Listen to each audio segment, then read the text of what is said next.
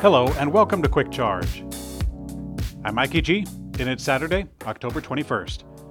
Tesla has revealed the Cybertruck's powertrain configurations and weight capacity with the new Truck VIN decoder. In the decoder, Tesla mentions two powertrain configurations for the truck dual motor standard and triple motor for the performance model. Now, when first unveiling the pickup, Tesla had mentioned a single motor along with the dual and tri motor configurations. In previous vehicle releases from Tesla, the base model versions have been cut on a regular basis, only coming out years later. And we may see the same with the Cybertruck. Uh, the decoder also makes reference to the gross vehicle weight rating, which is not the same as the vehicle weight, but instead also measures cargo and carrying capacity for passengers. Uh, based on the listing of 8,000 to 9,000 pounds and a second rating for 9 to 10,000 pounds, it shows that the Cybertruck will be a little bit heavier and more, have more capacity than the Ford F 150 Lightning, at least in the higher end configurations. Now, based on the data, we can assume that the top version of the Cybertruck, the tri motor performance version, weighs about 6,500 pounds with a load capacity of 3,500. Tesla is attempting to boost sales by convincing owners of older Model S and X vehicles to upgrade and letting them transfer their free unlimited supercharging onto a new purchase. It's actually quite surprising considering that just a few months ago Tesla was trying to get owners to give up that perk for buying a new car. For the first few years of selling the Model S and X, Tesla was offering free supercharging for the vehicle's lifetime. In 2018, Tesla ended the perk after claiming that it was unsustainable. Earlier this year, Tesla made a first effort to try to get those vehicles off the perk by offering owners an extra $5,000 discount if they trade in. Well, now Tesla seems to want new orders more than they want to retire the program, as it's now offering owners of that older vehicle benefit to transfer it over. The offer is valid for new Model S and X and Y vehicles with deliveries by the end of the year. Tesla tested the bulletproof capacity of the Cybertruck by shooting it on the side. The Cybertruck was spotted in the wild that was clearly shot at in an apparent attempt at bulletproof testing as it rolled down the freeway. A video was posted on Twitter of the sighting, and Elon Musk commented saying, quote, we emptied the entire drum magazine of a Tommy gun into the driver door, Al Capone style. No bullets penetrated into the passenger compartment. Now, it should be noted that the window does not appear damaged at all. We're not sure if the window did very, very well or if it did not endure the same test. Today's episode is sponsored by AMP, makers of energy management solutions for e mobility products. Team AMP is known for its expertise in the industry when it comes to understanding the battery and its functionality. With more than 300 years of combined experience, the team has developed proven battery management systems that are suitable for a wide range of applications, starting from 12 volts to 1000 volts.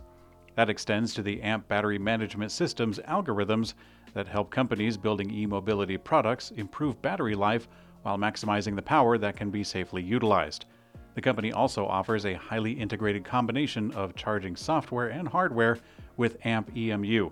That includes an all in one DC DC converter, onboard charger, power distribution, and a charge controller for electric vehicles. This unit saves space and cost in your EVs while providing maximum power density. Brands building new electric vehicle products will want to consider the AMP EVCC, a state of the art charge controller for electric vehicles with support for all major charging standards, including CCS, NACS, and CHAdeMO. And the AMP Fast Charge Junction Box to enable Level 3 DC fast charging, all built on the AMP charging software stack, the world's number one charging software capable of complying with all major charging standards globally. You can learn more about the AMP energy management solutions at amp.tech. BMW has put to rest any hope of a revitalized i3 program, but personally, I don't think that many people were waiting for that. The i3 launched as a 2013 model for BMW and fairly recently ended production.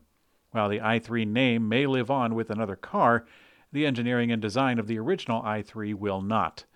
According to a recent interview with Automobilwoche, a member of the board of management for development, Frank Weber, said, quote, a lot of people liked it, but in the eyes of others, the i3 was not a real BMW. A bit of an outsider in the classroom, if you will. We will not repeat that in this form. Now, Weber went on to promote the new class of BMW electric vehicles, which will introduce a midsize sedan and an SUV on this new EV architecture. That puts any small car program on the back burner until 2026. Electrek's Jameson Dow takes a look at Norway's car sales and what it could mean for the oil industry at large.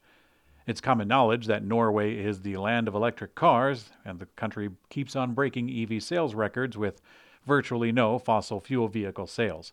But what's really important is the effects that those EVs could have on the oil industry sales, which are in a steep decline in the country as a result.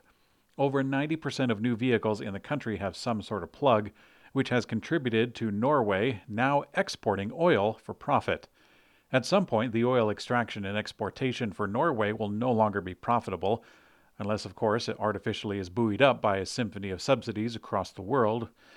Dow writes in conclusion, quote, if we finally let the market work freely after more than a century of both direct and implicit oil subsidies that have coddled this lying, deadly industry, we could finally see it spiral into the oblivion it deserves. At Electrek, we are left scratching our heads as a fellow journalist of the New York Times was left in the dust as his loaner electric car ran out of battery. The blame, according to the Times reporter, lies at the feet of Hertz Rental Car for not informing him of the few charging stations in the direction that he was headed. I don't know if they knew that at all, but the reporter also briefly does blame himself for choosing an electric vehicle for a trip into rural farming country without checking on the availability of charging stations. That really seems to be the core of the issue. The reporter says that EVs and EV infrastructure aren't ready for regular Americans. And the article is rife with misunderstood details, painting a comedy of errors, but the moral of the story is fairly simple. A 300 plus mile road trip into rural Minnesota in an electric car does require a small amount of foresight or planning or at the very least paying attention to the charging stations that you have already passed. Jumping in head first is bound to bring up some troubles. At Electrek, we look forward to the day when chargers are just as plentiful as gas stations, but admittedly, gas stations have had over a hundred years of a head start. In today's community comment found on YouTube, S Silver GS says, It's not surprising that Tesla is not focusing on solar sales. They made a lot more money from battery storage, which has a huge backlog and is easier to deliver and install. Yeah, that's a pretty good point. At first, Tesla used third party installers for their solar roof and began to move towards their aspiration of moving everything in house. Now, clearly, that didn't pan out as Tesla is now back to relying on third party installers for the roof product. The solar roof is pretty neat, but bottlenecks and specialty labor on various sites have proved to be quite difficult. I actually know a fair amount of people who already have solar panels on top of their homes, and I'm sure you do too. A lot of homeowners that I know didn't pay for it themselves, but instead allowed solar companies to put them in for free, or so they say, and then they just replace the power company that has monthly rates all the same. Now, although these solar companies own the panels and often have lower rates for the regular electricity price, it sounds to me like the homeowners are losing in opportunity cost.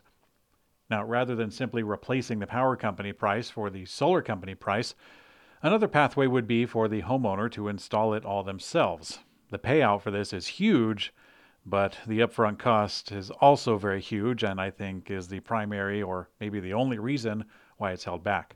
I worry that Tesla is losing precious time as every day solicitors are successfully getting more homes to put in so called free solar panels which also serve as another barrier for total ownership. But what do you guys think? Let me know in the comments below. I'm willing to bet that a lot of you have solar panels, whether you paid for them or whether the power company is making you pay for them. I'm Mikey for Quick Charge. I'll see you on later.